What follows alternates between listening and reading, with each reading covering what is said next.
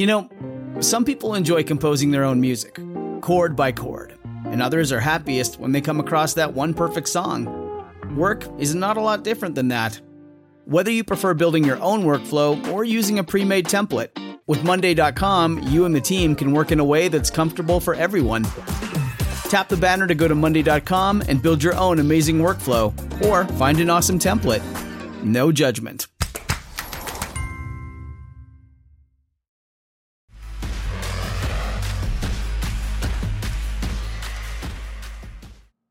Welcome to Deconstructed, Episode one, Dirtbags, Turner, and Brown.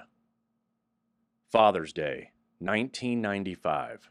twenty-one-year-old Jennifer Evans, an only child, called her dad to wish him a happy Father's Day before a night out in Virginia Beach with two of her best friends. Jennifer, a pre-med student at Emory University, had been looking forward to some time away from her studies and having a little fun that week with her closest friends. Jennifer knew this vacation would probably be her last for at least a little while. Medical school was looming, and then a career in pediatrics. Her college friend said it was more of a calling for her than a career. At Emory University, on the outskirts of Atlanta, Jennifer had shined. She was on the dean's list with nearly perfect grades and was one of the university's most promising students. When she wasn't studying, she was volunteering at a children's hospital. Man. Just up the road, Dusty Turner and Billy Joe Brown were also looking to blow off some steam. These were two new guy SEAL recruits, meaning they had gone through BUDS, but they hadn't gotten their trident yet. They were attached to Little Creek Naval Amphibious Base and were just looking to have some fun. Dusty joined the Navy through an early entrance program in his senior year at Bloomington High School. He was seventeen years old. Just before his nineteenth birthday, he was accepted to SEAL training, basic underwater demolition SEAL training in Coronado, California. He was among the youngest recruits in his class of one hundred sixteen recruits. By the end of his grueling basic training, only twenty remained. Dusty was among them. So was Billy Brown. Billy was a high school dropout and was three years older than Dusty. His teenage years were a little troublesome. While Dusty was winning high school swim meets, a seventeen-year-old Billy married his fourteen-year-old girlfriend in Ohio. Yeah, fourteen. Once, in front of several police officers, Billy beat her. He grabbed her by the hair and dragged her down the sidewalk as police officers tried to stop him. The backstory, the young couple were arguing over infidelity. Billy accused his wife of sleeping with four other people, and she accused him of sleeping with her sister and several other girls. After the argument became physical, police showed up. And this was a powerful boy in a man's body. Billy shrugged them off like a running back, casting aside tacklers. He kept dragging his wife by the hair as police officers piled on. Keep in mind, this was before the Navy. It took at least three police officers to handcuff him. Inside the police car, Billy started banging his head against the protective shield until a knot swelled up on his forehead. Because of his age, the police report was tucked into a sealed juvenile record. The Navy said they didn't know about the arrest when Billy was accepted into the Navy and SEAL training. Even though the two sailors had come from vastly different backgrounds, they became inseparable. Unfamiliar with the club scene in Virginia Beach, Jennifer and her friends drove around and finally ended up at The Bayou, a large dance club on the ground floor of a hotel on nineteenth street, several blocks from the ocean. The Bayou, now closed, was a hot, loud place where young people converged to drink and dance and listen to live music and meet up with each other, and probably hook up with each other as well. It attracted tourists, locals, and even Navy SEALs from time to time. They were all based there at Little Creek Naval Amphibious Base. As for Dusty and Billy, they also decided to hit up the Bayou that night. Billy had gone home from the club with a woman he met the previous night. But on this night, he seemed only interested in getting shit-faced, as he often did. Billy was downing beers, mixed drinks, and shots of bourbon at a dizzying pace. A band called The Kilroys was playing on an elevated stage above a dance floor where a pack of partiers bounced to the lead singer's throaty lyrics. Jennifer eyed a blonde man with broad shoulders and a charming smile. "Looks like your type," Jennifer's friend told her. Jennifer smiled, and then she was brave enough to stroll towards the stranger. It was about midnight. She said hi. He responded with hey, sipping from his can of Coors Light. Her friend, who had grown up in a military family in Virginia Beach, warned Jennifer that half the men in the local bars claimed to be Navy SEALs. To impress women, of course. But Dusty's driver's license seemed to confirm his claim. This kid used the SEAL Team four address as his home, and it was on his driver's license. At about one a m, Jennifer's friends insisted it's time to leave. She dragged her feet. She's nursing her second and last beer. Her friends were tired. They didn't really care for Dusty, who seemed to ignore them. And finally, her friend held up the keys and jiggled them and informed Jennifer, "We're leaving." Jennifer followed her out to the parking lot to her friend's car and got into the left rear passenger seat behind the driver's seat. Dusty stood by the car. He said, "Hey, I'll, I'll call you once you're back to your cottage." Her friend replied, "No, that's going to wake up my family. Please don't call." Dusty wanted to hang out with Jennifer more, so Dusty then volunteered to drive Jennifer home. Her friend said no. No, Jennifer was going home with them. Jennifer suggested a compromise. She would stay for another hour until closing at two a m Her friends could, you know, go grab a coffee or go hang out for a little bit and then return at two a m to pick her up.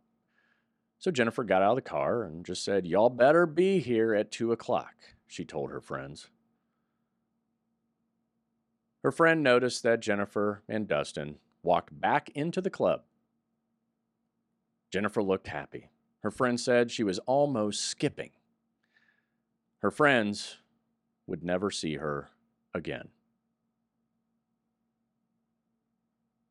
A few minutes later, inside the club, Dusty asked his friend, Kristen, to give the drunken Billy a ride home.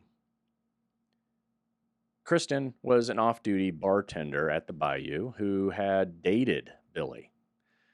And she agreed as long as Billy understood that the favor would not include sex. As the lights flickered for last call, Kristen told Dusty, "Hey, make sure you use a condom if you hook up with this chick." His only response was a little smile. Kristen saw Dusty and Jennifer walk out the door towards the parking lot, holding hands. A few minutes later, Billy agitated and unsteady on his feet, declared he was ready to go home. Kristen said, "I have to wait for one of my friends to finish her shift, and then I will take you home."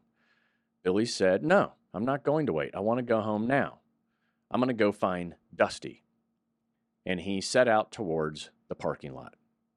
It was one forty-five a m Billy spotted Dusty's Geo Storm in the parking lot and saw the pair in the front seats. Dusty and Jennifer were sitting in his car waiting for Jennifer's friends and chatting it up. An extremely intoxicated Billy forced his way into the back seat and began insulting Jennifer and then pulling her hair. When she tried to defend herself, Billy attacked her, wrapped his arm around her neck, and pulled as hard as he could towards the headrest, killing her instantly. All the while, Dusty had been prying and clawing Billy's arm off of Jennifer, pleading with him to stop, finally realizing that she was dead. Dusty panicked and reacted to his intensive SEAL training that demanded always protect your swim buddy, regardless of the cost. Dusty's survival instinct and loyalty to Billy took over as he drove out of the Bayou parking lot. And then he helped hide Jennifer's body in a nearby wooded area. Eight days later, Dusty confessed the entire story to his commanding officer at SEAL Team four and agreed to take the police to the body after being assured that he would only be used as a witness during the trial. During Billy's trial in ninety-six, Billy testified against Dusty to receive a lesser sentence of seventy-two years in prison. Three months later, with an outraged community and media frenzy surrounding the case, Dusty was convicted of first-degree murder and abduction and sentenced to eighty-two years in prison. Wow, what a friend. In two thousand two, Billy finally confessed to Jennifer's murder and said that Dusty played no part in it. Dusty petitioned for a right of actual innocence, and his conviction was overturned by a three-judge panel in Virginia. However, the state attorney general quickly appealed this decision, and the original Court of Appeals ruling was overturned. To date, Dusty has served twenty-six years in prison, over half his life. Billy remains in prison for the rest of his life. In April of nineteen ninety-six, Emory University established the Jennifer Lea Evans Memorial Scholarship Award. The award is given each year to a rising senior at Emory University who has exhibited passion for caring for the sick, injured, or disabled children, and who has demonstrated throughout his or her high school and college years a love and capacity for working with children. Wow. All right. Let's deconstruct this. Starting macro, Right out of the right out of the gate here, generally speaking, we have to touch on parenting, right? All three of these young adults were in those transition years. And generally speaking, us as parents, we do everything we can to set our children up for these exact times, right? Going off to college or joining the military.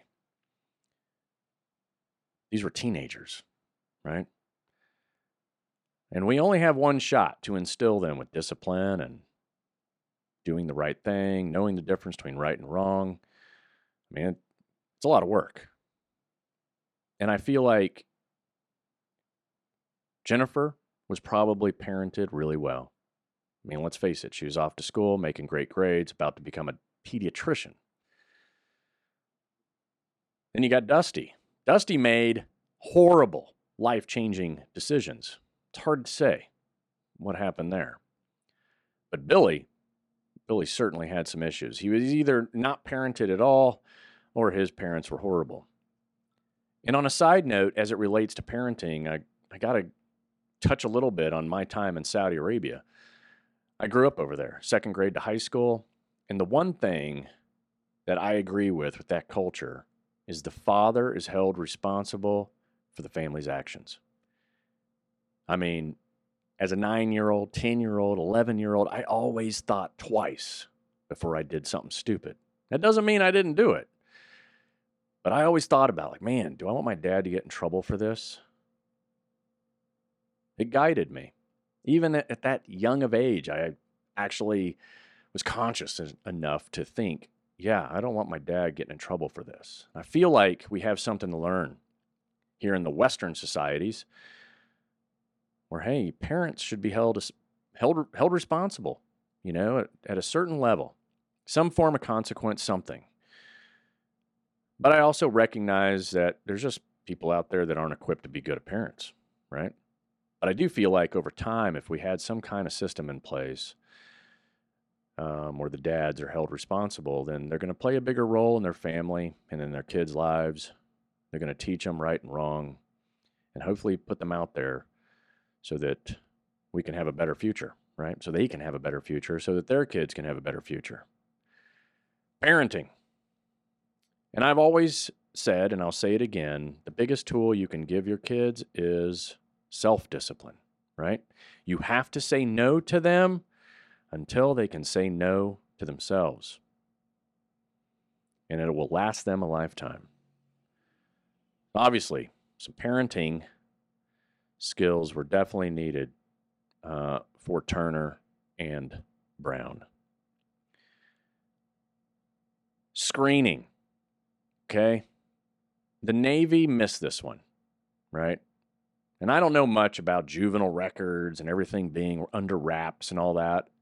I kind of find it ridiculous that if you're going to go work for the United States government, that a local judiciary system can't provide them with what someone did. I mean, his act of violence towards his teenage wife, um, I mean, he should never have been allowed to go in the Navy, and certainly never allowed to go to BUDS. Dusty, on the other hand, he was screened. I'm not sure how you can screen for making bad decisions, you know? I would put that somewhere between his age and upbringing or just panic, right? Dusty panicked and made bad decisions. But I'm not sure there's a way to vet that. You know, I've got a lot of buddies who've made bad decisions, but were great SEALs. In this case, Dusty just went down the wrong path. He really went down the wrong path, considering all he was wanting to do was hang out with Jennifer, you know? That's it. And Jennifer, man, you know, she was just waiting for her friends. fifteen minutes. Her friends were going to be there to pick her up, waiting in that passenger seat, chit-chatting with this new boy she met. Next piece of the equation. You've heard me say it. If you avoid stupid people, stupid places, and stupid times of the night, you probably won't find yourself in a bad situation. Two of those you can control, right? You can control the stupid places, and you can control the stupid times of night. Unfortunately, we are surrounded twenty-four seven by stupid people. That would be my biggest tip, okay? Control what you're doing. Stupid places at stupid times of night, surrounded by stupid people, uh, isn't going to do you any good. Stranger danger. Now, we tell our kids this, but some for some reason, when we become adults or young adults, it kind of goes out the window, okay? There is no way that you're going to get to know someone, right, in a couple of hours. at a bar drinking. You don't know if you can trust them in a couple of hours drinking. You don't know what's rattling around inside their mind in a couple of hours while you're drinking. You don't know if they're dangerous in that couple of hours while you're drinking, right? You don't know. So you have to treat them like a stranger from beginning to end until you can get to know them in a more civilized environment. There's no rush, people. There's no rush. We don't need to stay up all night. I know. I did it. You did it. Everyone does it. It's who we are as humans, right? We don't want the night to end. We're having a good time. But in this case, man, if the night, if the night only ended when her friend said, "Let's go," as they jiggled those car keys, right? Jennifer would probably still be here with us today. Of course, I'm armchair quarterbacking this thing and might not be fair talking about it in retrospect, but pulling out some of these details, highlighting them, and using them as, as reminders, I think, is important, okay? Which leads me to drinking, okay? Strangers intoxicated, yeah. You really won't get to know them. You have no idea what you're dealing with, right? In my experience, having traveled the globe and been to a lot of bars with a lot of intoxicated people, you know by looking in someone's eyes if alcohol makes them angry or if alcohol makes them happy. I had buddies in my platoon that once they started drinking, they got that look, and it was in their eyes. Usually meant there was going to be a fight, right? Then I had buddies. You look at them, and their eyes are relaxed, and they're just wanting to have a good time all night long, right? But that alcohol thing, boy, it's a little bit of a crapshoot when you're dealing with strangers. The buddy system. Jennifer had her buddy system. Smart. You should always have a buddy system, especially females. There's no need to be going out to a bar by yourself. No matter what kind of day you had or what emotions are running through you or how bored you are. It's not worth it. Okay? Save it for another night when you have at least one, two, three people to go out with you. The buddy system works. But it will only work if you start the night with your buddy system and you end the night with your buddy system. Dusty and Billy, well, heck, their buddy system had solidified in BUDS when they were swim buddies. So they've been looking out for each other for quite some time. And in this case, Dusty was looking out for Billy in the wrong way.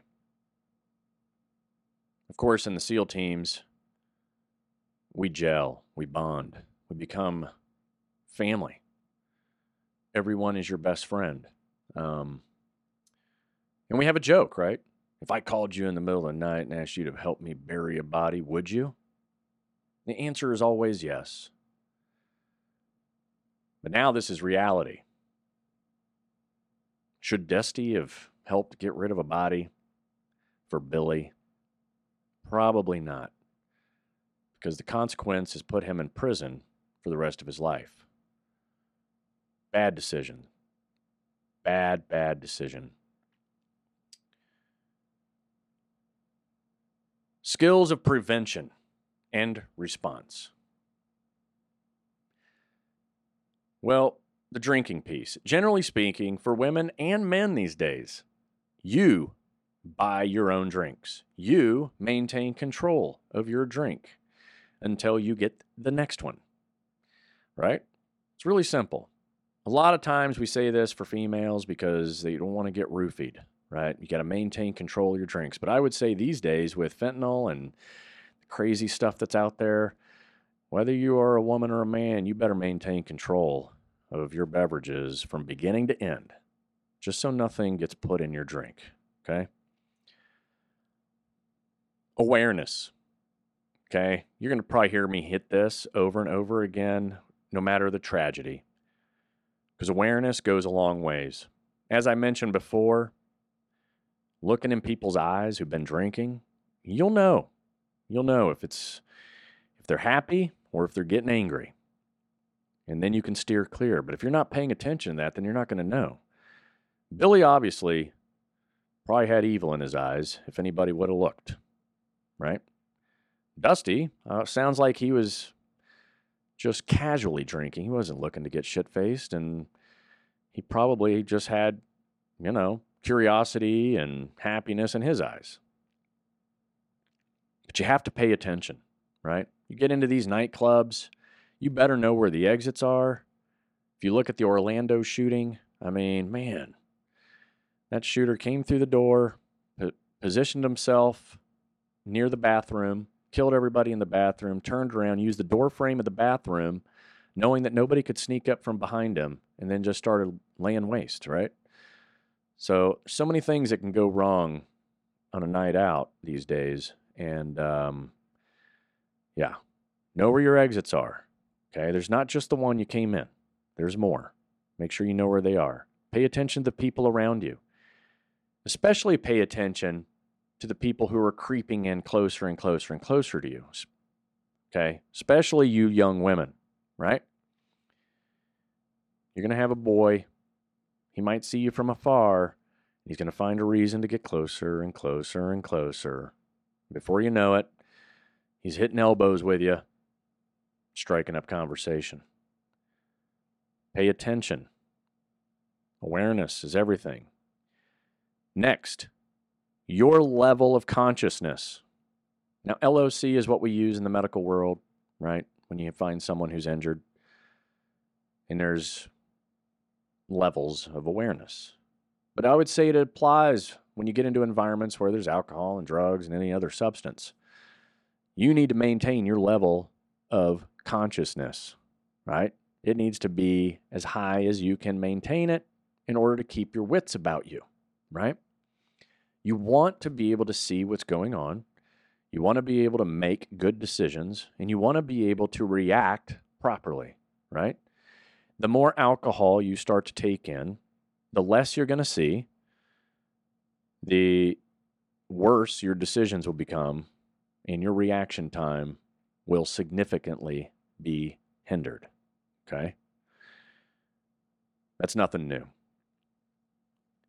Buddy system, obviously, is a great preventative tool because now you've got a group, you're communicating with one another through the night, you're keeping an eye on each other through the night, you have a drop-dead time that you're going to meet at the exit. You're going to literally say, this is our rally point if we get separated right here, just outside the doors, or back at our car, or out on the patio. Okay? Establish a rally point, just in case. Establish a time you're going to meet at that rally point. If it's going to be before close, which is what I would recommend, right?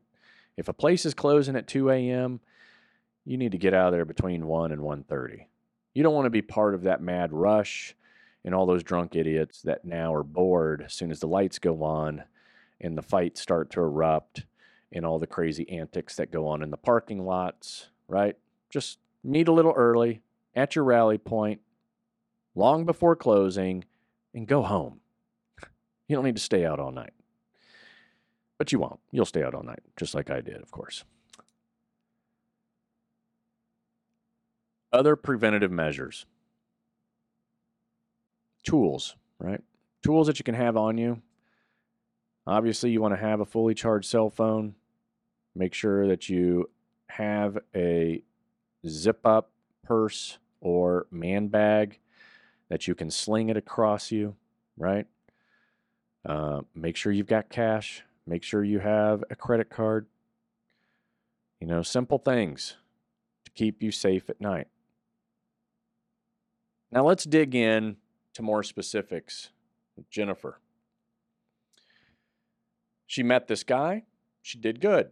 Her friends saw this person, right? They obviously looked at his driver's license. good. These are all great tactics, right? I mean, whether they did it on purpose or not, even if they were just trying to prove that he's a Navy SEAL, you know, um, they did good.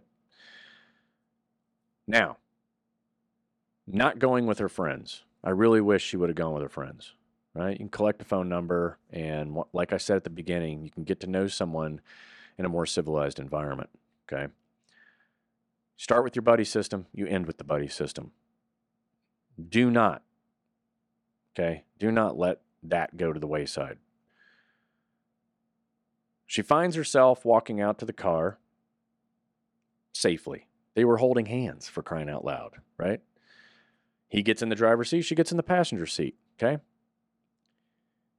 For you women and men, okay, pay attention. The doors. Sometimes they have an auto lock feature, right? You're getting into the car, close the doors, listen. That's an audible. You'll know if they lock or don't lock, okay? If you hear them lock, immediately grab that handle. Pull it once, the door doesn't unlock and doesn't open. Pull it twice, then it'll probably open.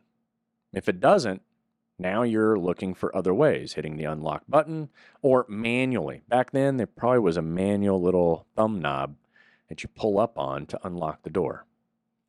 But make sure you have an out. Make sure you can exit, okay? This applies to Ubers as well before you get in. Make sure the child locks aren't in place, right? You turn the child lock on, then when you get in the back seat, the doors aren't going to open. Um, but you can have that Uh, changed by the driver before you even take that ride, okay? Next, Dusty and Billy's relationship. When Billy walks up to that car drunk, I really wish Dusty would have immediately got out and kind of said, hey, hey, hey, I thought you were getting a ride with someone else. I wish he would have become a blocking force of sorts for Jennifer, you know, and just be a good friend, but get him into someone else's car, right? That would have been nice, but probably not running through Dusty's head at that moment in time, right? And Jennifer obviously couldn't keep him out of his own best friend's vehicle, okay? Now, Geo Storms, there's not a lot of room in those things. And most of you listening probably don't even know what those are, but they're these little itty-bitty coffins, okay? No pun intended, but tiny little cars. I believe they were two doors. So for a big kid like Billy to squeeze into that back seat, I mean, he had to open the door, push her forward. There's a lot going on here where Dusty could have intervened. He didn't. Now, Billy's in the back seat. He's drunk. He's being vulgar. Okay, Jennifer at this moment, this is where I would say, hey, let's just get off the X, right? You got somebody behind you, which puts you in a vulnerable position, and he's acting out. That's when you get out of the car. Get out of that car. There's no need to stay there, right? Take your seatbelt off, or she probably didn't even have her seatbelt on, and just open that door. And go ahead and say, hey, I'm not comfortable with this. And in Jennifer's defense, you know, hey, who would have thought that the drunk idiot getting in the back seat was going to get violent versus what most people do, pass out, right? It's a tough one. It really is.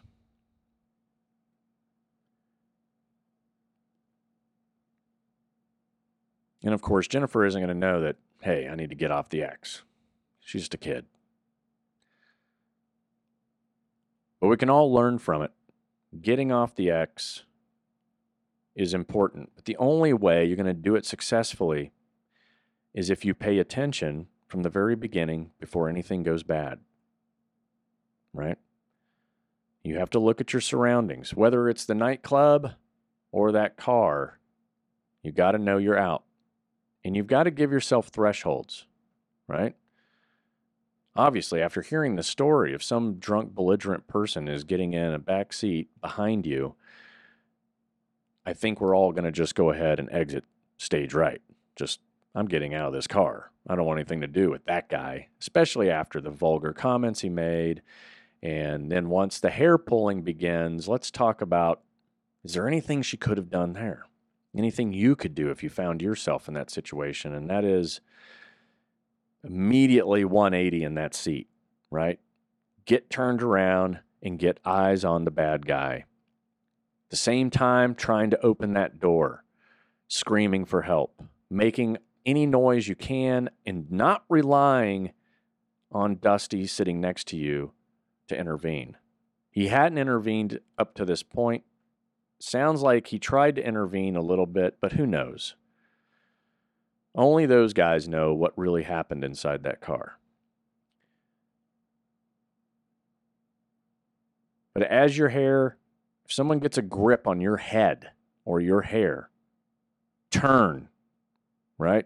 Get eyes on, get your arms, which are your barricades between you and them, right?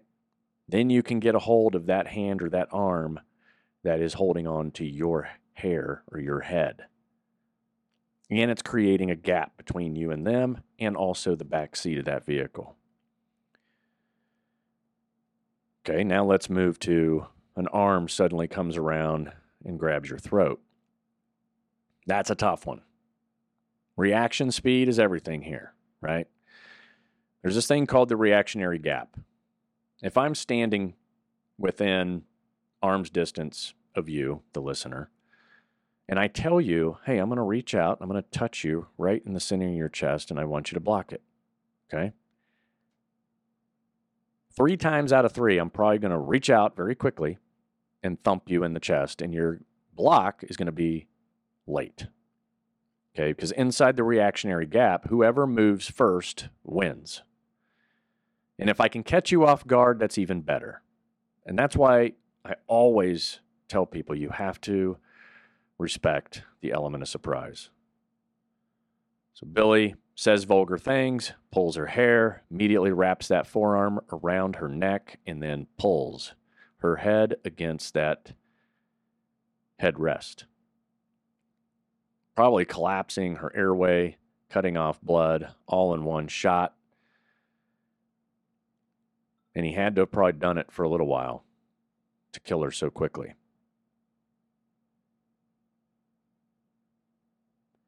It's a tough situation. Um, and probably the, the lesson learned out of this is just don't get yourself in these situations to begin with, okay? Stupid people, stupid places, stupid times of the night. And those parents, that was their only child. I can't even imagine what they go through every day since their daughter passed away. I know that if my daughter, my only child, ended up in this situation, everybody genetically related to Billy would probably suffer the same consequence as Jennifer. No doubt in my mind. Just the vigilante in me. All right. Until next time, please, please be safe out there.